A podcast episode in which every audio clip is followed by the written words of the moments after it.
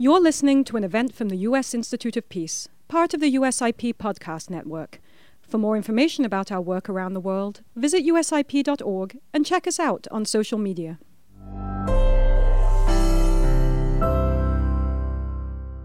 Good morning, everyone, and good afternoon or good evening for those of you who are uh, joining from elsewhere. My name is Bill Byrd. I'm a senior expert at the U.S. Institute of Peace working on Afghanistan, and I'm really pleased to have you here for this important discussion. Uh, USIP is happy to co host today's program with the International Rescue Committee, the Norwegian Refugee Council, and CARE. And I would like to welcome, to thank them and the other NGOs who are working on the ground in Afghanistan and doing uh, difficult work under extremely difficult circumstances. And uh, thanks to the panelists for taking time out of their schedules to join us today for this public meeting. Uh, we invite both in person and virtual audience to engage with us and with each other on Twitter throughout using the hashtag USIP Afghanistan.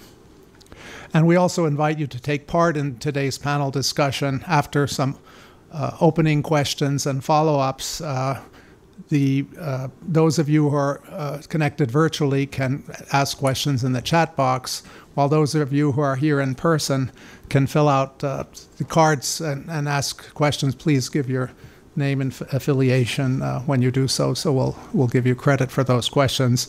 We certainly can't promise to to respond to all questions, but we'll certainly try to respond to some of them in the latter part of the meeting today. Well, as a peace building institution founded by the U.S. Congress more than uh, 35 years ago, USIP has been actively engaged in Afghanistan since 2002. And even though so much has changed since August 2021, we are continuing to try to uh, pursue that important agenda. We're also very concerned and really want to draw attention to the extremely difficult humanitarian situation and ongoing economic crisis in Afghanistan, uh, and also to trying to develop uh, or propose uh, policy solutions to prevent further collapse and alleviate the impact on Afghans' lives and livelihoods. And recently, the humanitarian situation has only gotten more worse, uh, more urgent, compounded by the Taliban's increasing restrictions against Afghan female staff in NGO working in NGOs and the UN, as well as, of course, the education bans, which I'm sure most of you are in the room are familiar with. And at the same time, donors' priorities are also changing, and lead, this leads to concerns about a steep drop in funding for humanitarian aid to Afghanistan. So we have an, uh, esteemed panel of experts here with us today to discuss these issues and uh, how to move forward uh, to the extent possible. Uh, let me briefly introduce the panelists in the order in which they'll be speaking. Our first panelist is Khalid Payenda. He is director and co founder at the Institute of Development and Economic Affairs. Very nice uh, acronym IDEA, and it uh, represents Afghan economists who are doing uh, serious analytical work on the current situation in the economy. He previously served as acting Minister of Finance and other positions in Ministry of Finance, as well as working for the World Bank, Asian Development Bank, and International Monetary Fund. And he's published a variety of articles, which some of you may be familiar with.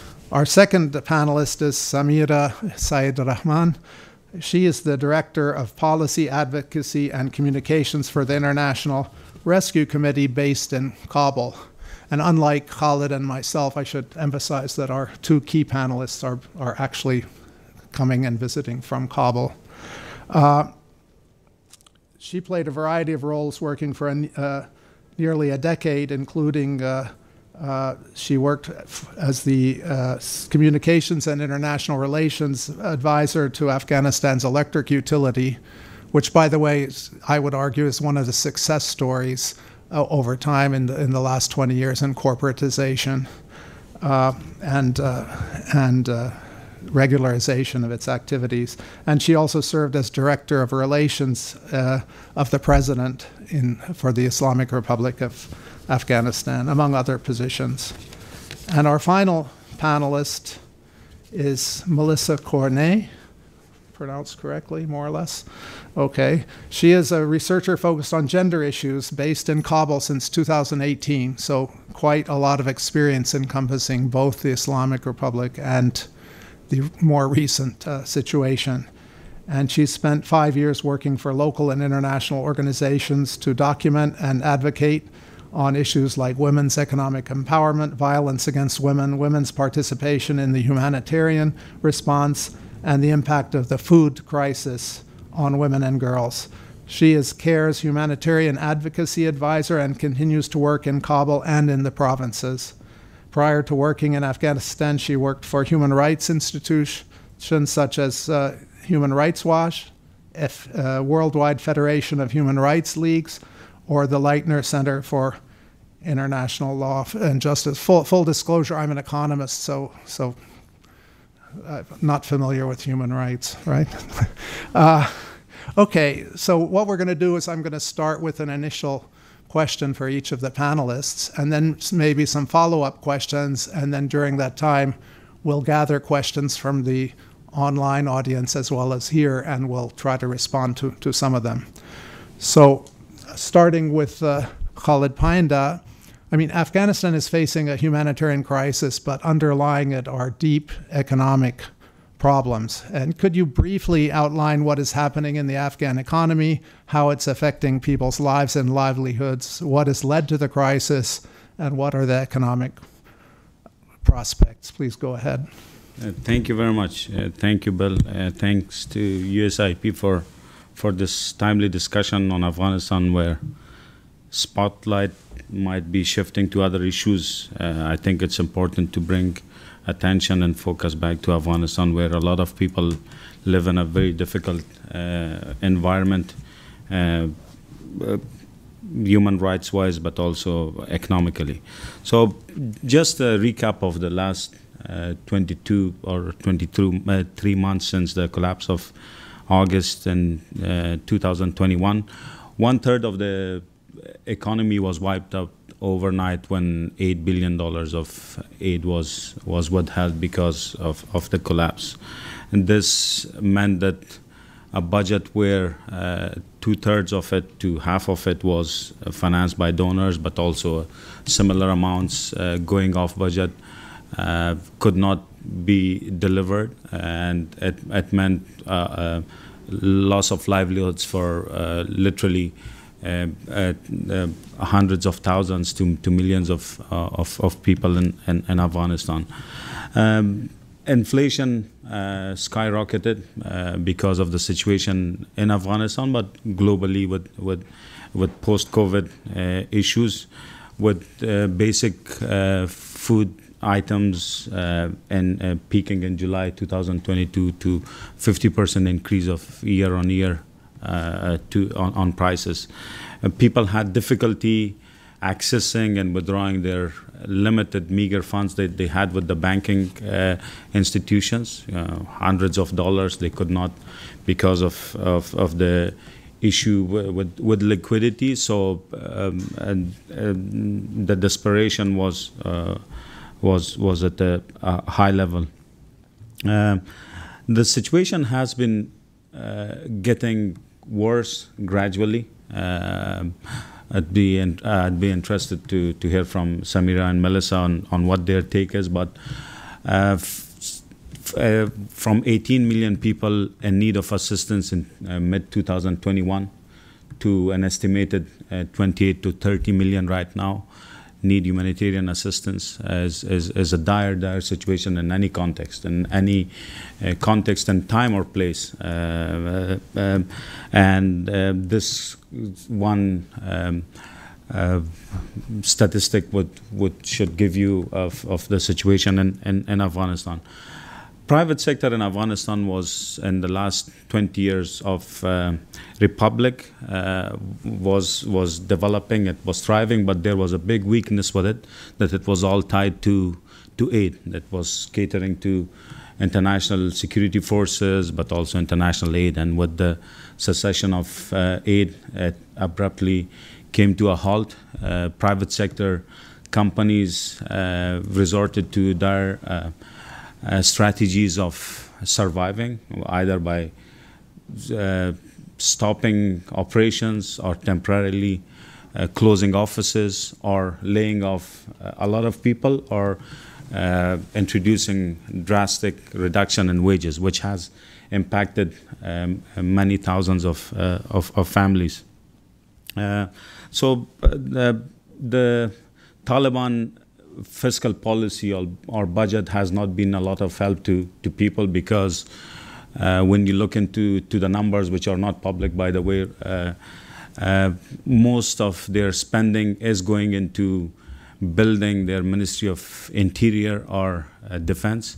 Around 50% of the numbers that I've seen of the latest budget goes to those places where they have uh, hired most of, of their foot soldiers. Um, uh, not a lot of money goes into uh, services or health or education. Uh, so the fiscal policy has not been helping the, the situation. Uh, instead, the uh, brutal regime of collecting taxes has been very tough on, on, on uh, people, from formal taxes on, say, shopkeepers to informal uh, religious uh, uh, taxes uh, and, and, and the countryside on on on products. Uh, uh, uh, agricultural products has been has been making it difficult for for people. The situation with overall financial institutions in Afghanistan being disconnected from the rest of the banking sector has not made it easier.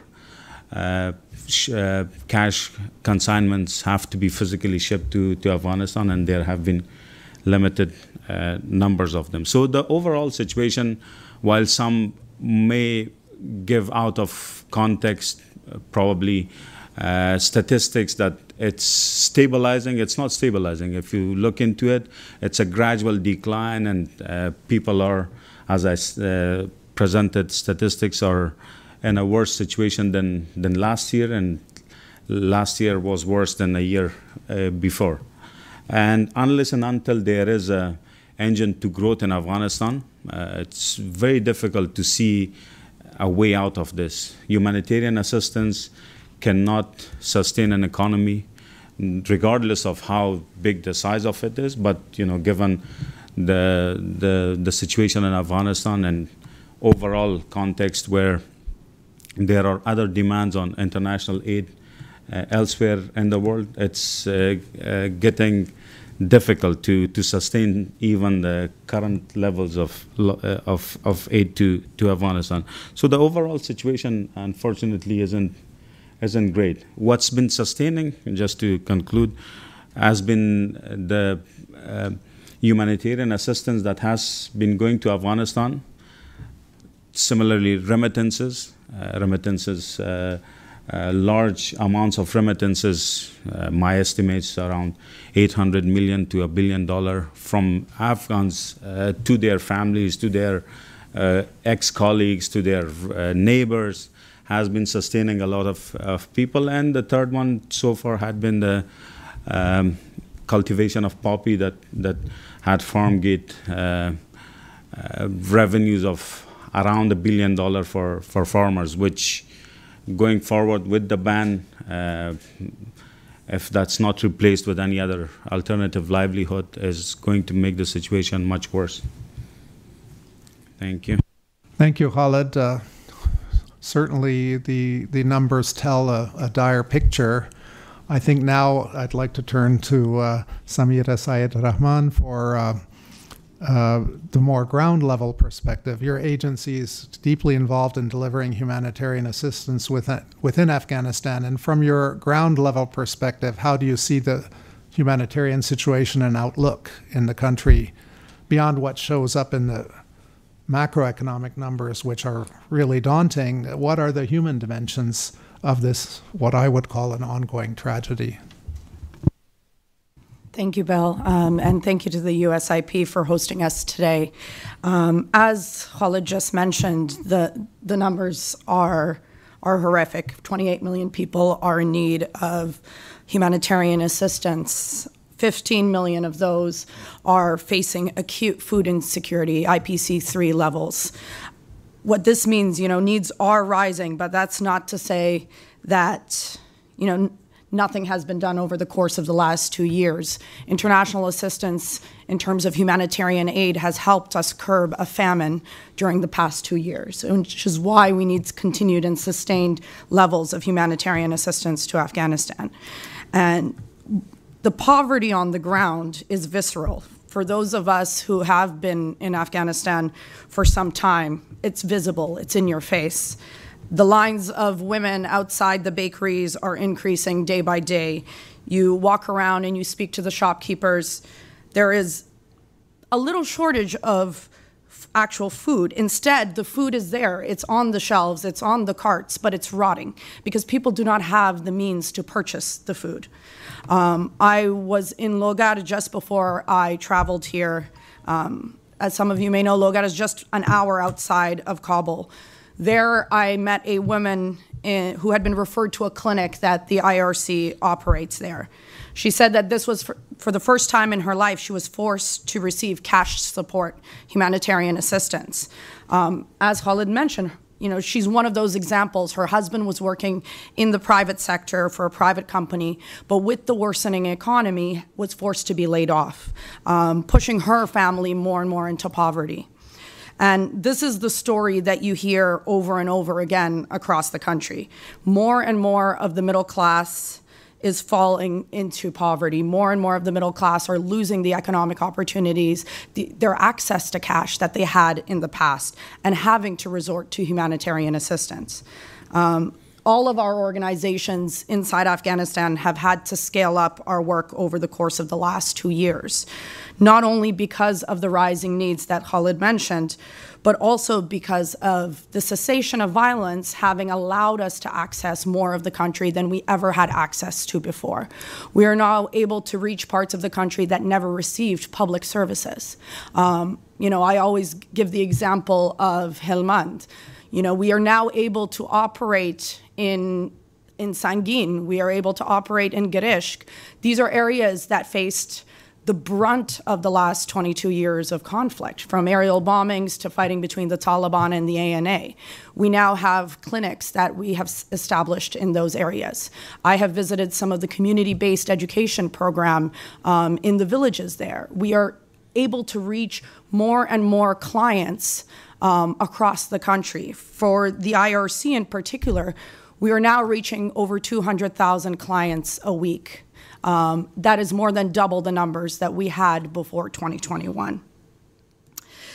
Beyond that, you know, as Khalid just mentioned, humanitarian assistance is, is not the solution to Afghanistan's current problems we need longer term sustainable development funding to address some of the core issues that are facing the Afghan people.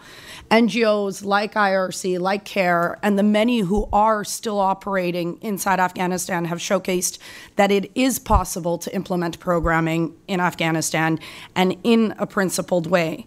Um, NGOs have proven that we can work, that we can find workarounds, and that despite restrictions, we are able to reach more and more people. But what is holding us back right now is not our ability to find ways to reach these communities. It is fundamentally a lack of funding. Um, and I think this is something that my colleagues and I will address um, in later questions.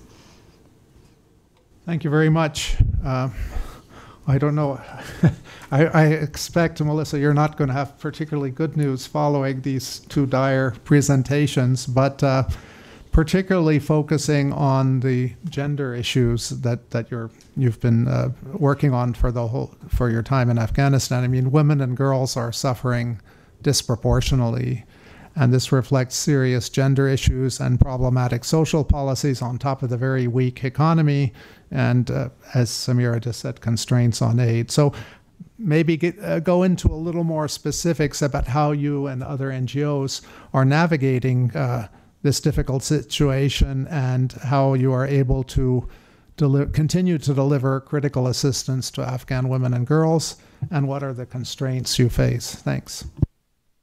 Thanks, thanks, Alex, for your question. Gender is definitely at the core of, uh, of the issues we are dealing with at the moment in Afghanistan. There are a few points, and the first one is, is definitely the extent to which Afghan women and girls are disproportionately affected by the crisis, the economic crisis, the food crisis. It's something that has been largely documented. At CARE, we did a report last year on the impact of the food crisis, specifically on women and girls, showing, for example, uh, in times of food insecurity, how women and girls are the one who have less access to food inside the household. Uh, there's this uh, social, cultural norms and perception, for example, that women and girls are not the one leaving the home to, to go work, unlike men and men and boys. So they are systematically the one less prioritized in terms of access to food. They're also suffering much more from negative coping mechanism, and one of them that has been largely covered by the media is the rise in child marriage. Um, we've been encountering horrific situation when we meet families that are faced with the impossible choice of having to marry off an underage girl to be able to obtain a dowry and, and, and survive. Uh, we also have been able to document how, even before the bans and the increasing constraints, women and girls were already the one that had less access to aid. They were the ones who were systematically less consulted, uh, had much more problem accessing the aid. Uh, to give you an example, some organization had food distribution inside mosque where women, you know, did not even have physical access, and also less access to feedback and complaint mechanism. That was an issue way before the bans. Now, when it comes to organizations, uh, non to NGOs, the what has been happening since for the past two years is an increasingly constraining uh, environment when it comes to to gender, especially to reaching women and girls. Not just the ban before that, we've had all of the constraints on women' ability to move without a mahram, uh, in terms just of like operation reaching women and girls. It culminated in December, um, last December, when we had the ban on women aid workers working for NGOs, which, it, which was later on extended to UN agencies in April. Uh, this ban on women aid workers dramatically affected our ability to deliver to the women and girl beneficiaries, um, but not just talking about reaching women and girls, like women aid workers are an integral part of our organization, IRC, CARE, but also NRC, other big NGOs. We have like around 40% of our staff women. Uh, so that also impacted, you know, like finance, procurement, human resources, not just like, you know, our women colleagues dealing specifically with women and girls.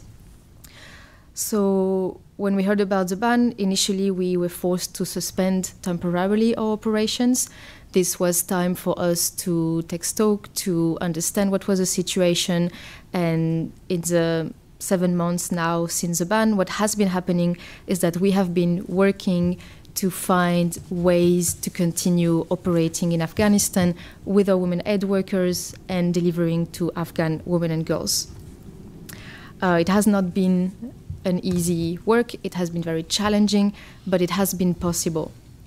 And today, more than six months after the ban, we are able to deliver. We are able to de- de- deliver in a principled manner with our women colleagues and to women and girls.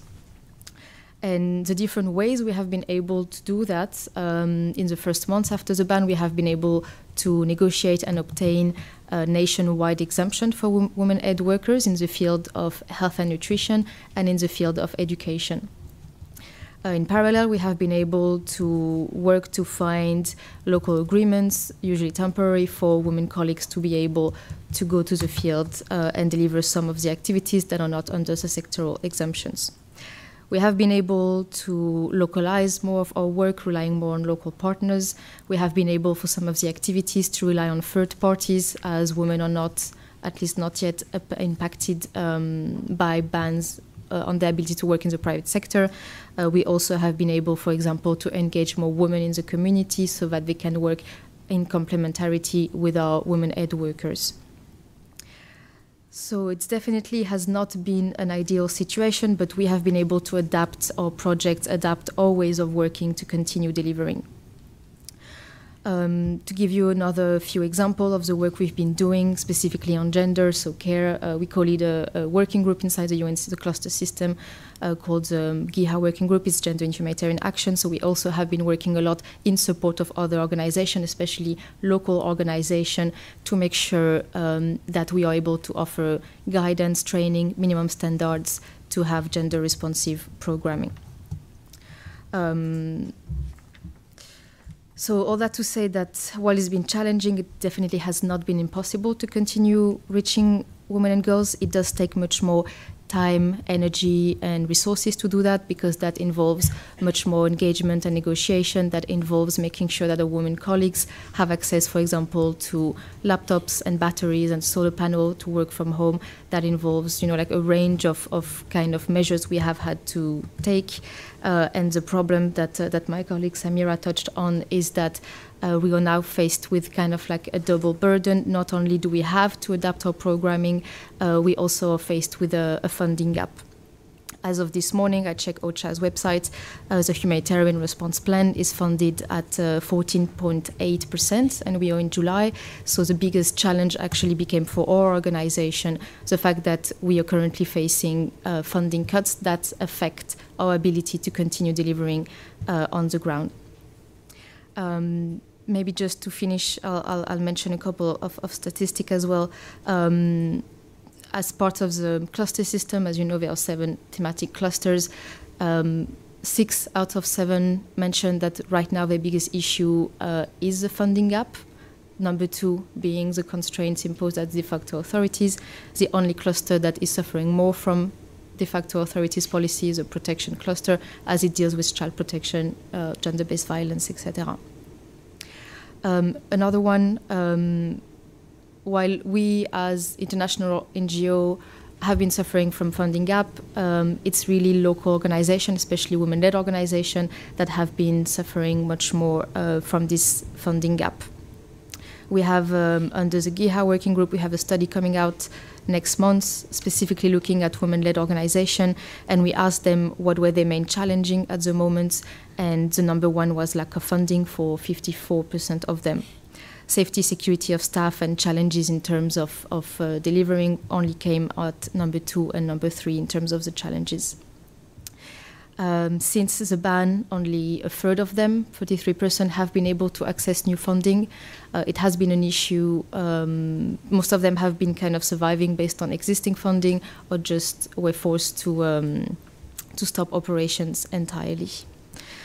Um, so, maybe just to finish, the situation that they've been describing to us is really like a double punition. On the one hand, they have to deal with the um, constraints imposed by the de facto authorities, and on the others, they are not able to access new funding. And so they really have this feeling of, of being doubly punished, and, and, and, and this is having a huge impact on their ability to support Afghan women and girls. Thanks. Thank you, and, and thanks to all panelists for bringing up uh, quite uh, important and daunting issues. And uh, I would just again reiterate uh, how uh, important and difficult and actually challenging, but also it sounds like rewarding your work is in terms of trying to meet basic needs in Afghanistan. I guess I'd first like to tease out a little more the funding gap. We know the the we we know the uh, we know that there are shortfalls. We know that the UN appeal is always overstated, and, and they're quite happy if they get 50, 60% of what they ask for. Uh, but what I understand is that the, at the moment the prospect are funding being cut in half. And I'm just wondering, maybe uh, Samira and then Melissa, if you can, you, you highlighted that a bit, but, but really what does it mean? Or if you want to put it on the more positive side, if there were an additional, you know, X amount of money, 10 million, 100 million for your organizations, what more would you be able to do in the current situation and facing the, the various constraints? So maybe first, uh, Samira. Sure. Well, we're currently in a situation where we can't even meet the the, the levels that we were meeting last year. Um, as Melissa mentioned, the humanitarian response plan is only 15% funded, and we're in the middle of the year right now. Um, WFP has recently announced that they, there will be 8 million Afghans that will not be receiving food assistance due to these funding cuts. At the same time, you know, if we are to receive additional funding, we we're all looking at ways of implementing programming that addresses some of that those drivers of humanitarian needs. Looking into longer term sustainable programming economic livelihood programming. One of the challenges that we are facing right now is with regards to development funding. Humanitarian assistance can only do so much. It's a band-aid solution development development funding is not coming in at the levels that it should be. Um, right now, for example, if you look at women-led CSOs, as Melissa mentioned, these are the civil society organizations that were instrumental in the so called gains of the last 20 years. Over 90% of them have shut down or are partially operational because they have lost funding over the course of the last two years. Because the funding that goes to these organizations is considered development funding and not humanitarian assistance. And we're not talking large numbers a, five woman organization in Daikundi or in Ghor that contributes not only to the livelihoods of their family, but to creating space for women. Um, often needs five, ten thousand dollars a year to sustain themselves. But that funding has stopped as of August 15th, 2021. Um, there are mechanisms uh, in place that can be helpful and have been helpful over the course of the last two years, if not the great, you know, the last 22 years. The Afghanistan Reconstruction Trust Fund is one of those mechanisms. Um, for response that has been helpful. It, has been a mechanism through which health sector and education sector workers have been paid. But we need to expand um, the ARTF to look into, you know, supporting longer term sustainable livelihood programming, climate smart agriculture programming. Afghanistan is one of the countries that is worst affected by climate change, yet contributes the least in terms of carbon emissions. We have faced drastic flooding over the course of the last two years. We have faced droughts that are impacting farmers. We are currently, the North is in the midst of a locust outbreak that is going to impact the harvest come the fall. And all of this is just going to exacerbate the humanitarian concerns that we are trying to address. So I'll stop there and then maybe Melissa Let and me Khalid- first just jump in because this humanitarian versus development drives me crazy. As, as some people in the room are aware, you could actually do basic development under the humanitarian name. So, my my humble suggestion to donors and others is if if development if the word development is not possible then do some development under the humanitarian which was certainly done in the 1990s uh, very small amounts and conceivably could be done now. But your your points are well taken. Uh, I'm just sort of uh, at a loss because uh, I think Khalid and I both think development funding, development is needed, however funded, yet it doesn't seem to. I mean, that seems to be almost the red line for for many donors. Uh, please go ahead. Sorry. You know, I think when we talk about development funding, there is this assumption that it means large scale infrastructure programming, that it means transmission lines or hydropower dams. It's not maintenance of small roads from villages connecting people to health facilities. It's not building of washrooms in education centers. That's also development funding, but the word is very scary to the donor community. Thank you. Uh, if forgive me, but maybe I'll just ask Khalid to chime in on this issue of, of development needs, and then we'll go uh, to you, Melissa. Yep, I, I think humanitarian assistance is not a long-term solution. Uh, you need to have development, and right now with the private sector paralyzed, the only feasible source would be for for donors to to have the development activities as Bill said, maybe under the guise of humanitarian. Um, a lot of investment that was happening in the last 20 years, all the infrastructure, to what Samira alluded, they need maintenance. Uh, how would you maintain those so that at least population have access to, as, as you said, to health clinics or, or uh, other facilities to integrate markets? Uh, it, it is important. Uh, I, I, think it's, it's doable. I think it's important to look at how money is spent rather than just the quantities. Uh, you could do two different, completely different uh, outcomes with the same amount of money, given what channels do you use, how do you source goods, whether it's locally or whether you just purchase, for example, wheat from across the border in Uzbekistan and dump them in markets, distorting what uh, incentives for farmers in Afghanistan. You know, they have different uh, different ways of doing it. Uh, so I, I, think development is, is possible. There are means if there is the will within the international community with international uh, financial institutions uh, to be a bit more, I would say, courageous and aggressive rather than handing everything over to, to UN and say this is your responsibility now to to do whatever you do with it. Uh, I think there are mechanisms well established, for example, in the World Bank to do direct funding of, Care International or, or other NGOs uh, rather than to have to go through a UN agency that would save a lot of overhead costs. Uh, those, those are all, all possibilities. Thank you, Khalid. Uh, that gets into the cost effectiveness issue, which I'm sure the panelists have some views on. But uh, Melissa, you've been patient. Maybe you can weave in some of this, the, what, what additional funding can do, particularly in the areas that you're focusing on. And maybe also, if you want to take it on, are there ways to improve the effectiveness, uh, given particularly, I mean, uh, effectiveness from donor side too, uh, in terms of uh, either requirements, costs, etc.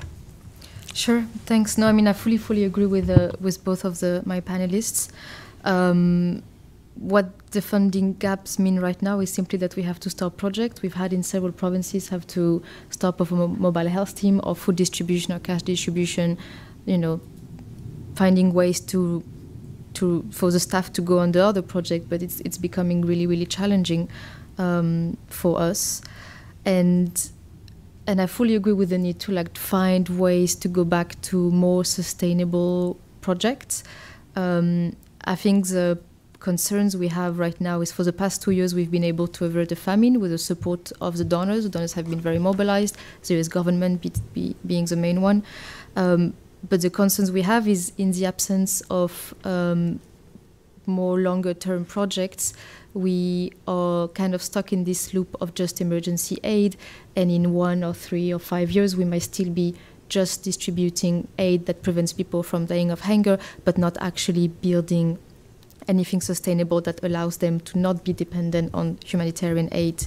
And, and like Samira mentioned, like some of the projects we, we're looking at, for example, in, in, in the livelihood fields, are very, very small scale. We're talking really about being able to distribute poultry to families or helping them set up like a, a, kitchen garden so that they can grow you know their own food we're talking about like tailoring embroidery training so this is this is really really small scale but this is really a a, a way for us to make sure that um, that the aid we're distributing is sustainable for for the afghan families and i'll stop there could i just um uh, kind of uh, follow up and ask you a little bit more about this. I mean, are, is the work on gender particularly like, like you're talking about, like some of the livelihood issues, making sure uh, food gets delivered to, to female-headed households, or or making sure women are not just completely left out of, of say basic food or other kind of livelihood assistance? or are there anything specific you can do on the gender front in terms of I hate to use the word rights because I'm, I'm so unqualified on it, but rights kinds of issues. The one, the, the one area I guess you said where Taliban restrictions are, are, are worse than the funding gap. So, I mean, we have been able to continue, continue doing for example, we have a very large women economic empowerment project. The way we have had to do is adapt the ways we are we are implementing this project. For example, now we are focusing more on livelihoods that women can do from home. For example, so more embroidery and tailoring and cooking than public facing businesses for example so we also have been have had to go back to the donors go back to the women beneficiaries and really listen to what is it that is possible right now and what is it that they they want and for us, this in investment on in women economic empowerment is really key because this is what allows them to have more decision-making power inside their family, inside their community, and it's also an argument that works really well with de facto authorities being able to show the economic positive impact that these programs can have. Um, we've have found quite counterproductive uh, when we talk about when we talk with de facto authorities about these projects to get a rights approach. So we're really talking more about the benefit for the community, the benefit for the children, the benefit for the families, for the health situation. So it's really something that has been very successful, that we are able to continue doing, and that we are now really looking to at least maintain and, if possible, expand. And, uh, and is the funding for that part of it adequate, or, or could more funding be provided that would allow you to scale it up more? I mean, when you compare our, our, portfolio before and after August 2021, we went from like 70% development livelihood and 25% humanitarian to exactly the contrary. Now 75, 75 sorry, percent of our project are pure humanitarian and 25 is development. And um, I think it's been quite challenging for some donors because they are themselves under huge pressure uh, with very limited resources not limited, but you know, more pressure definitely in terms of the funding and the number of crises have been increasing that they have to respond to. It's been harder to make the case um, when they have to kind of choose between life-saving assistance and these kind of longer-term projects. So it's definitely something we're trying to explain and and push. It's very hard for us to, you know, the life-saving assistance has to be like. Um, kind of the most urgently but like we also have to kind of like there's no point in in in in doing all of this emergency assistance if we're not able to also have this conversation about how do we actually find ways to get out of this uh, of this humanitarian crisis. Thank you. Uh, I think this uh, we could have this productive conversation among ourselves uh, and continue, and I'll resist asking too many more questions. I think uh, Matt is kindly collecting uh, questions from the group. But let me just throw out probably again for the what Khalid raised uh, this cost effectiveness issue. Let me be a little bit. I mean, you're talking about delivering. Let me be a little bit provocative and forgive me. Uh, you're talking about delivering food assistance to women. Is that UN money? or is it from elsewhere, from BHA? How, are there are there ways the procedures could be made improved and made simpler and avoid perhaps I don't know what you want to call it, cascading overheads by different agencies, which you're maybe the last one, and, and you need uh, you need to cover your costs within Afghanistan, but there are many many others. So, uh, without maybe being too specific, but are are there some uh, some obvious issues both of you or either of you faces uh, in terms of, or, or, or, more positively, are are there ways you see that the cost effectiveness of your, your own assistance could be improved by either different procedures, and we haven't even talked about the banking constraints yet and the cash shipments, but but anything you'd like to, to, to raise in this as, as a suggestion for, for this Washington audience. So maybe first Samira and then Melissa. Sure. I mean, even UN funding does come from alternative sources as well, right? So it's not their independent funding; it's it is coming from different donor capitals. Um, one of the ways in which some of the you know aid can be more effectively utilized in Afghanistan is decreasing some of these layers that we're having. I know it's been a difficult time period for the international community, having shifted from we were advocating for a lot of on budget assistance, but on budget assistance to entirely off budget bilateral assistance to the UN or directly to NGOs. As you mentioned, one of the challenges is the ability to get cash into the country. Um, we are having cash flown directly into the country, and then that comes to us. One of the challenges then comes the bigger challenge isn't for INGOs, I would say, it is for national organizations. For them to access funding, it has become increasingly difficult. Um, for the, the the mechanisms, the, the, the compliance, the requirements that are needed to access funding in the current environment with increasing monitoring, with increasing scrutiny on every dollar that we spend in Afghanistan, it makes it that much harder for a local organization to access funding. Um, I think we need to, as a, I think the international community does need to look at how can we streamline that process. INGOs implement over 70%, and national NGOs implement over 70% of the UN's programming right now in Afghanistan. There are ways to directly and bilaterally fund international organizations who can then um, work with our local partners. And disproportionately, it is women led organizations that are struggling the most in accessing this funding in the current format. Melissa? Thank you. I mean, I don't have much to add. I fully agree with uh, with Samira. Um, we really see that in the project, donors, you know, uh, contracting a UN agency, contracting an international NGOs, contracting a national NGOs, and then each of these layer, you get overhead costs uh, that are being kind of um, spent. Um, it's really been one of our, our, big focus, especially on gender. Like, for example, CARE in Afghanistan, we have six local partners who are women led. And so we've really been working also on the capacity building, not just for the project, but making sure they actually are able to access international funding themselves, uh, which is very challenging. Everything related to, you know, due diligence, audits, all of the reporting we have to do to the donors uh, now. So it's definitely also being one of the main asks we've been pushing here in Washington, asking for more flexible and direct funding to local organizations who are able to better deliver, uh, are more cost efficient, and also are better embedded in the communities and know the needs and the ways of delivering um, sometimes better than international NGOs and UN agencies. Thanks.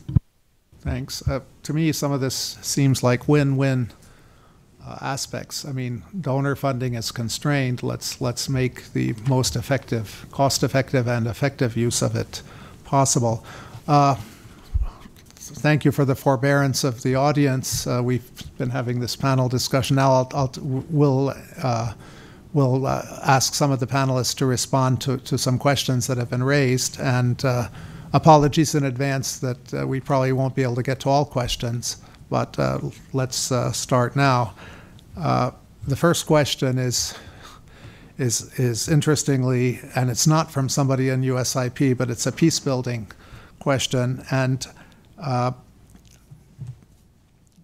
how do you, you know, with this humanitarian and development uh, issue, the development sort of lack and shortfall, the humanitarian situation, is there any way to pursue peace building as as a related and uh, as an agenda as part of this conflict reduction.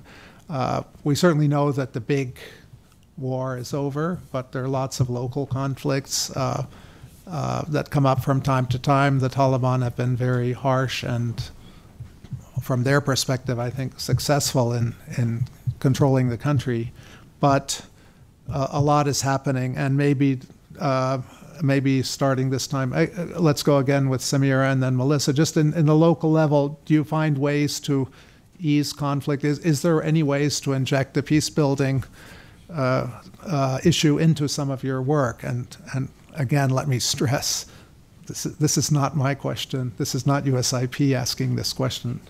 It's from uh, ICAW. Well, you know, we, we don't work on peace building programming at the International Rescue Committee in Afghanistan. Our main programming, as has been discussed, is in the areas of life saving response, but also some development work um, addressing livelihood concerns. I think before we can talk about the peace building question, we have to address the engagement elephant in the room. Um, in order to do peace building, you have to engage with the authorities. Um, there is no way to do peace building without engagement. And I think oftentimes, especially here in, in DC, um, there is this perception that engagement means collaboration. and that's certainly not the case.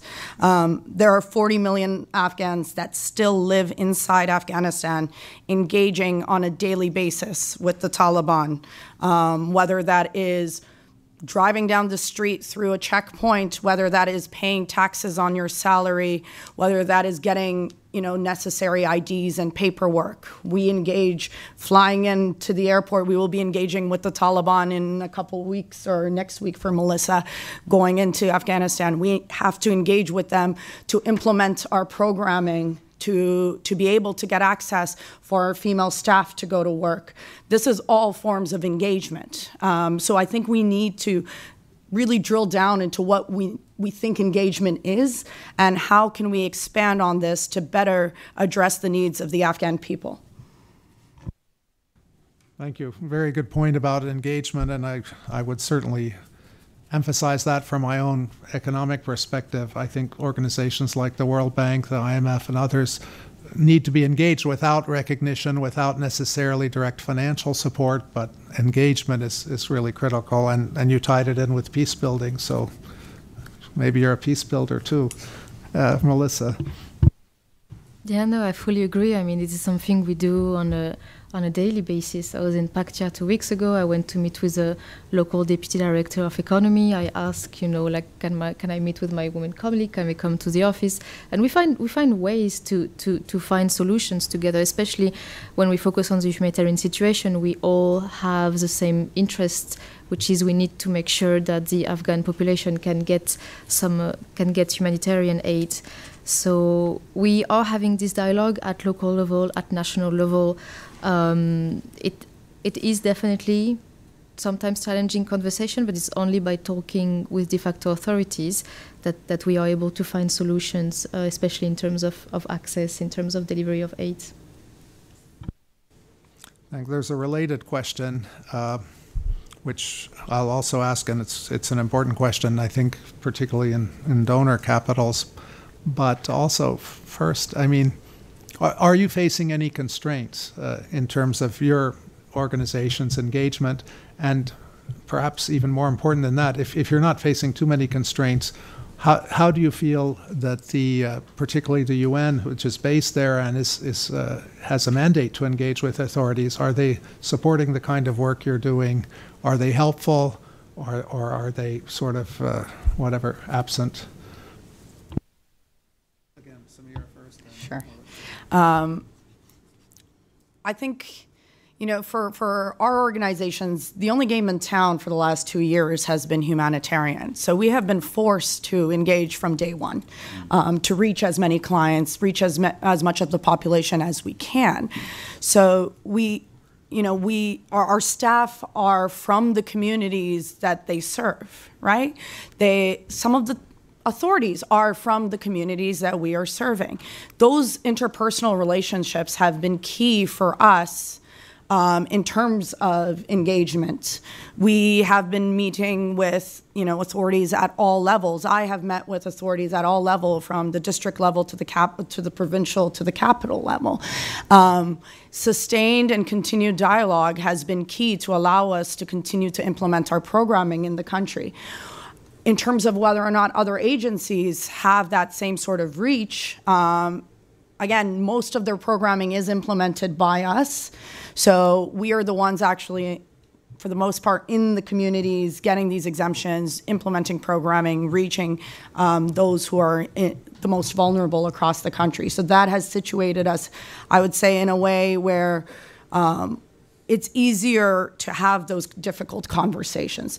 That's not to say it, it's it's been easy overall. You know, these restrictions and constraints are there. It is a very difficult operating environment, but we are trying to look for as many innovative and creative ways to to get around some of this.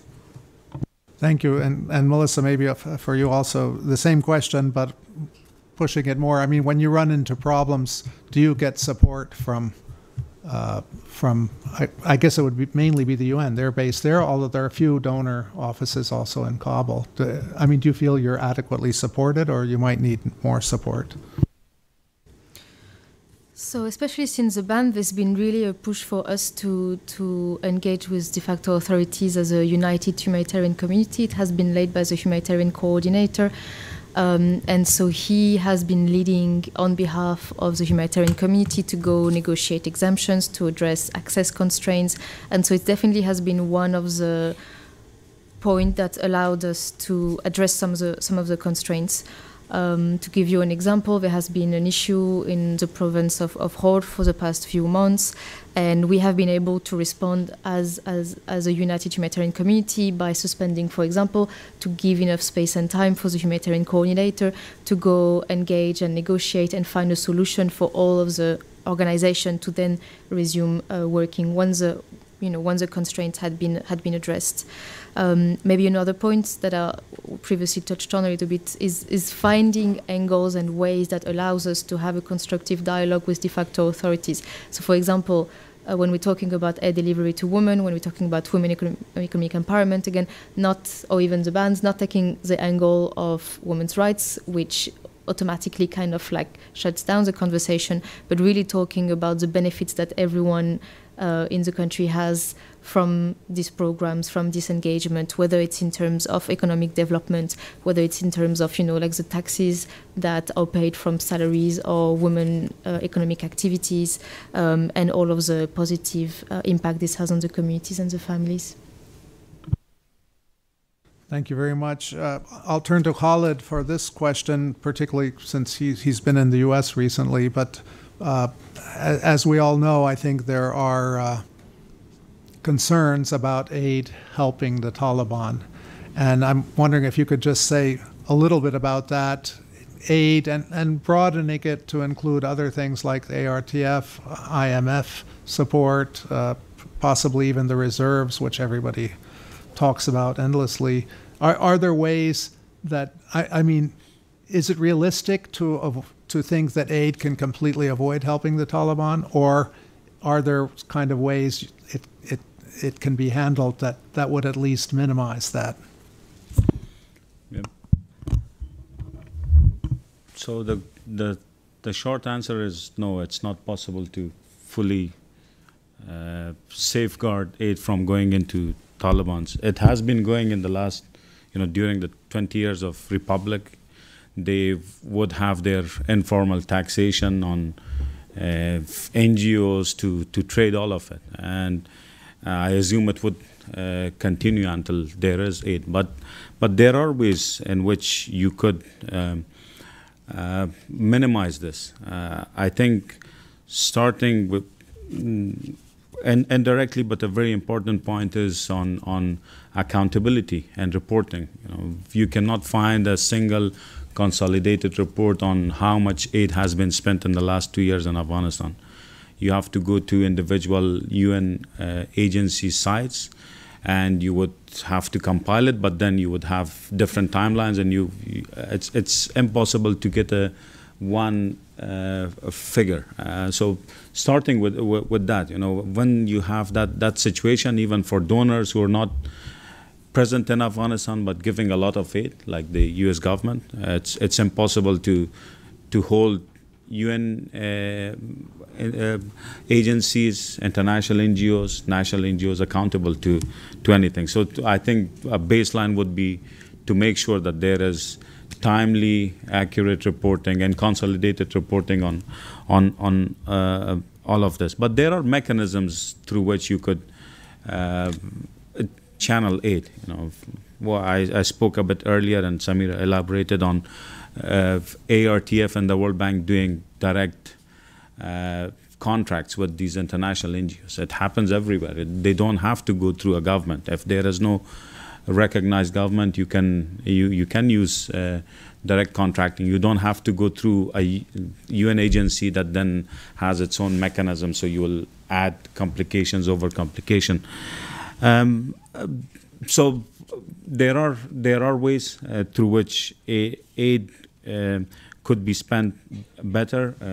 Engaging communities is, is important. You know, that's you're not accountable only to the donors, but the people to whom the aid is intended. Uh, more engagement with those communities brings a lot of uh, transparency and and uh, acts as, as a mechanism where a effectiveness of that aid or humanitarian uh, uh, initiative is, is is engaged. There are on overall engagement. I think and just to be a bit of critical of my previous employers, uh, the World Bank and IFIs have been a bit uh, too cautious. You know, you can't claim to to have your mission as uh, eradicating poverty and then 30 million people are starving and you just uh, think it suffices to to to uh, channel funds through ARTF to UN, and then that's your your responsibility is is, is over. You you need to engage, as as Samira said. I believe in engagement with Taliban as much as it might not be the the ideal outcome. You need to engage to to put the pressure, keep the pressure constantly on on them, and and and then be in the country, uh, do the tough work of going, sitting down with them uh, making sure you know some some of the programs go ahead as as you intend them, rather than just making a transfer from Washington D.C. to a, a UN account in New York, and and then your responsibility is done. I think also for overall economic surveillance, IMF has a role to play, and they have they bring a a, a, a set of uh, skills that no other institutions have. You're not uh, dealing with with a simple humanitarian uh, situation. You know, it's a complex uh, economic situation that needs to look at fundamentals of uh, economics. You know, and you have to to look into them. Where is the engine of growth? What can be done? How can you engage private sector into um, into this this all to to to improve it? So I think you know that there are ways, but it needs a bit more initiative, more engagement, more uh, on the ground presence by, by the big actors. Thank you, Khalid. Uh, a more technical question, I think, uh, related to uh, supporting private businesses. Is this, uh, can you do it under humanitarian business? This, this relates to the whole point of private businesses and women led businesses, which you've talked about. Uh, can you do that under humanitarian funding? Or is there some way to do it? And also, how do the uh, Taliban authorities uh, uh, react? You'd already addressed this a little bit, Melissa, but uh, maybe you know when you're talking about women's economic empowerment, women-led businesses, women-led, I guess businesses, because women-led NGOs by definition are not allowed to, because they're not allowed to be employed, right, by NGOs. So maybe Melissa first, then uh, Samira on this issue. And one other technical question, sorry to throw them all at you, but I realize we're, we're soon running out of time. Uh, has the ban on foreign currency, use of foreign currency by the Taliban impacted any of your activities, particularly direct cash uh, interventions? And if so, are there workarounds? So maybe Melissa first. Sorry, that's a bunch of questions, but these have been very good questions from the participants. Thank you, and, and I'll try to be brief. Um, on the private businesses support, especially looking at, women businesses, uh, I think we're quite limited, both in terms of the scope of the project and, and, and the size of them. Um, and we're also not working on the macroeconomic level. We can only help the woman who is setting up her business. And what I see a lot when I meet with them is like they're very happy about the support. We got the training, we got, for example, like the machine to do the embroidery and all. But the economy is in a stage where they don't have clients anymore, for example. So we are able to kind of like do our part to support these small businesses. But then until the economy is supported and is able to restart, they came, they went from like having 10 clients a week before August 2021 to now having maybe one to two clients uh, a week. So they are not also able to um, to sustain themselves in that sense. Then, when it comes to the um, to the foreign currency, um, it was very challenging for NGOs to operate in the first few months after the regime change. And I think there was a lot of frustration at the time because the donors were very supportive. We had a humanitarian crisis. We were able to respond. But the main problem we had at the time was how can we actually, you know, get cash into the country to, to implement all of these all of these pro- programs. Um, since then, the situation really improved, uh, especially when we're looking at OFAC um, sanctions exemption, when we're looking at UN sanction exemption as well for humanitarian work. So, in that sense, um, that coupled with the US, UN cash bridge uh, allowed us to go back to more or less, uh, you know, normal operation when it comes to cash flow payment of salaries of vendors and, and all of that. So the work done uh, on that front by the US government, by the UN, has been very impactful.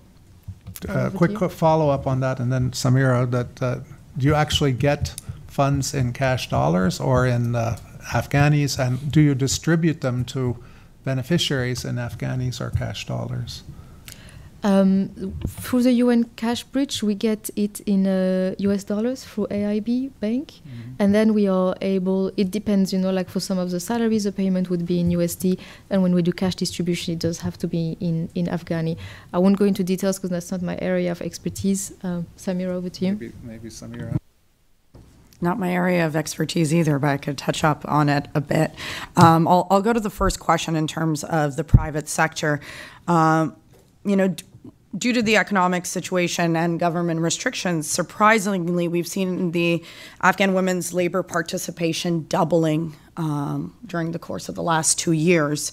Um, more women, according to this recent World Bank survey, more women are working right now, uh, but it is in precarious uh, forms of employment, in irregular employment.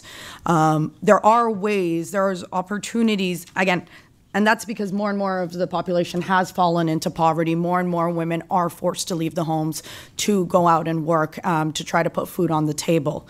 Um, there are ways to support the private sector beyond, you know, the smaller scale examples that Melissa was giving.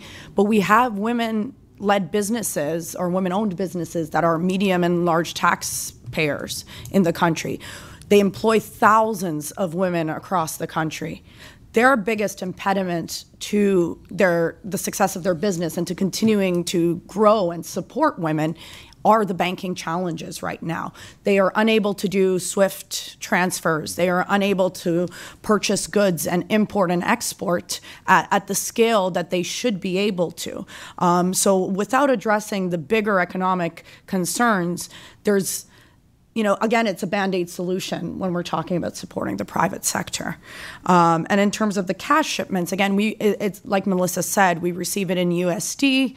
We it's a mixed bag. Sometimes we pay our contractors or employees in in USD, but and then distributions vary um, with regards to that. And in terms of ban on foreign currency, we're still utilizing and using um, USD across the country as was the case prior to 2021. You can go to the shop, pay with USD, and get AFS back. Um, one of the challenges that we did face uh, during the last two years was was the issue of the Afghani banknotes, um, and the U.S. government was very helpful in facilitating and allowing for the payment of the banknotes, which were printed in Europe, um, to come back to, to to come into Afghanistan, which really. Um, I think did improve the economic situation, particularly for women and girls as a woman, when you go to the shop, they give you the worst of the notes. Um, and if you're a man, you get the better quality notes. So we're, you know, it did. That was also having an impact on um, the purchasing power of women uh, and girls in the country. Thanks. Yet, a, yet another uh, aspect where women and girls are disproportionately affected, which I think people wouldn't normally think of, but the banknotes quality is a serious issue. Uh, I hope that uh, they continue to issue new ones. And again, this is an area where I think Khalid mentioned you, you need a macro policy, you need a monetary policy. In this kind of deep recession, uh, horrible recession, uh, the, the, the normal prescription would be to issue more Afghani money within reason, not letting the exchange rate get out of control. So, so these are the kind of things where which actually would be helpful, and uh, certainly having enough notes. I I think there's still probably problems because that was only one big shipment, and and now there there need to be more. But replacing the old notes and modestly increasing the money supply are obvious things. Uh, yeah, so many issues, and I realize we're pretty close to out of time. Uh, you've been patient. Uh, let let me take a question about what would it take for the Taliban to finance social uh, social services, and the very good example, of course, is is the provincial hospitals where as an emergency, I think ICRC picked up that, but it had been previously paid by the Ministry of Public Health as part of the national budget. Uh, Khalid could correct me if I'm wrong. And so, so as an emergency mecha- mechanism, ICRC took that over. Now, of course, the uh, with money shortage, ICRC is not going to be necessarily continuing that. And uh, the obvious thing would it be go back to the Ministry of Public Health like it was before August 2021? Uh, apparently, that's been refused. Uh, you can debate about the Taliban budget. They spend about the same on security and defense as the previous government did, but that's that was a war then, right? And, and and now there's not so much open fighting. So, but I guess my response to this question, which is a very good one, is no. I mean, there's there's almost nothing that can be done to get the China, the Taliban to fund social ser- services that I can think of. Their their uh, strategy is to to preserve their control, uh, to to maintain unified as a movement, and they've done. You know, they've done the right things for an authoritarian regime. Control of security forces, control of revenue, which, as Khalid said, they've taken over, and we didn't talk about it. They've actually collected about as much as the previous government, which is really an accomplishment in, in a weak economy.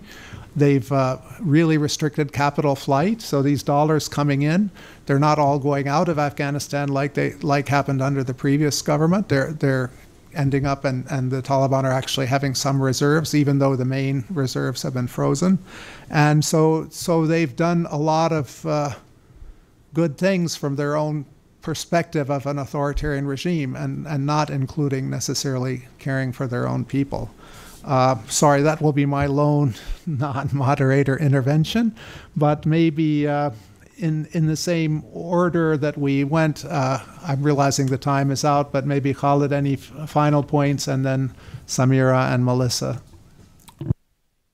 Yeah, just, just to conclude, I think this session should have uh, provided you with statistics and, and, and reasoning why Afghanistan still matters and it's important because the sheer number of people suffering uh, is too big to ignore for the world.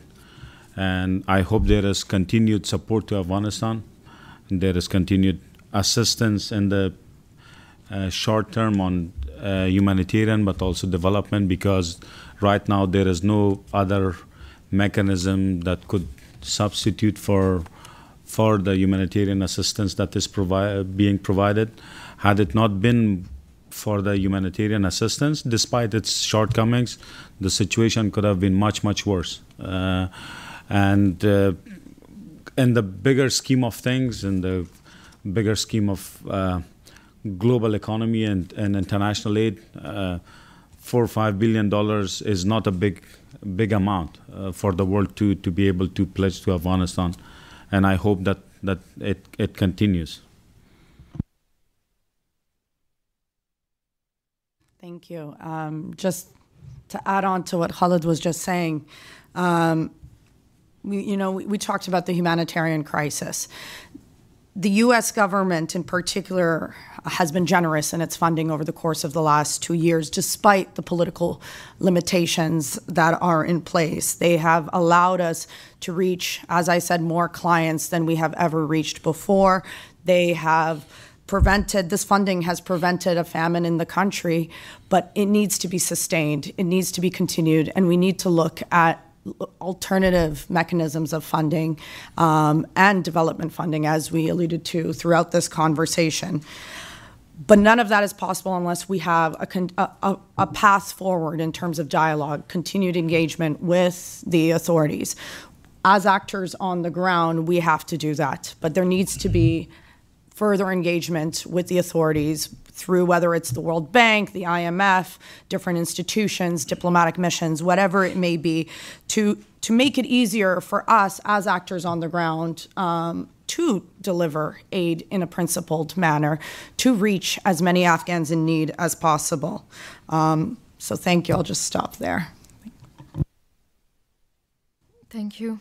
Um, maybe uh, to summarize uh, the pressure on uh, on the Afghan population and humanitarian organization is, is huge at the moment, from the donors, from the communities, from the de facto authorities, um, and we really at like like my colleagues mentioned at a time where there's really a responsibility for the international community to recommit to the Afghan population, especially Afghan women and girls, and making sure that they do not suffer because of some of the policies taken by, by de facto authorities. So it's really crucial today that donors are able to commit. Um, when we're looking at the US government in particular, we do know that um, whatever the US government will be deciding will influence also other decisions by other donors. So thanks a lot. Thanks, Bill. Over to you. Thanks very much. And I won't try to summarize this uh, very valuable meeting. Um, I believe the uh, recording will be available on USIP's website, so uh, others and outside participants uh, can look at it uh, again later. I mean, I think one, a, a, few themes that came out of this are engagement, engagement, engagement. Uh, not talking about recognition or, or financial uh, support directly or anything like that, but just engaging is essential. Uh, maintaining aid, I would slightly caveat that with my own view that try to have a gradual decline in aid rather than a sudden one. The sudden one happened in August 2021, and it took enormous efforts to prevent a, a very serious famine. And the situation now will be even greater, uh, even worse. Khalid briefly mentioned, and we we didn't really cover it, but the Taliban's opium ban is now like another economic shock. And so if, if you have 1 billion shock there, 1 billion in reduction in aid, you're going to again plunge the economy into basically what was at risk in August 2021. And, and also to shift the balance of funding, whatever funding is available, uh, away from pure humanitarian toward development. And I would argue for creative approaches in this way, try to reduce overheads basically change the way of doing business.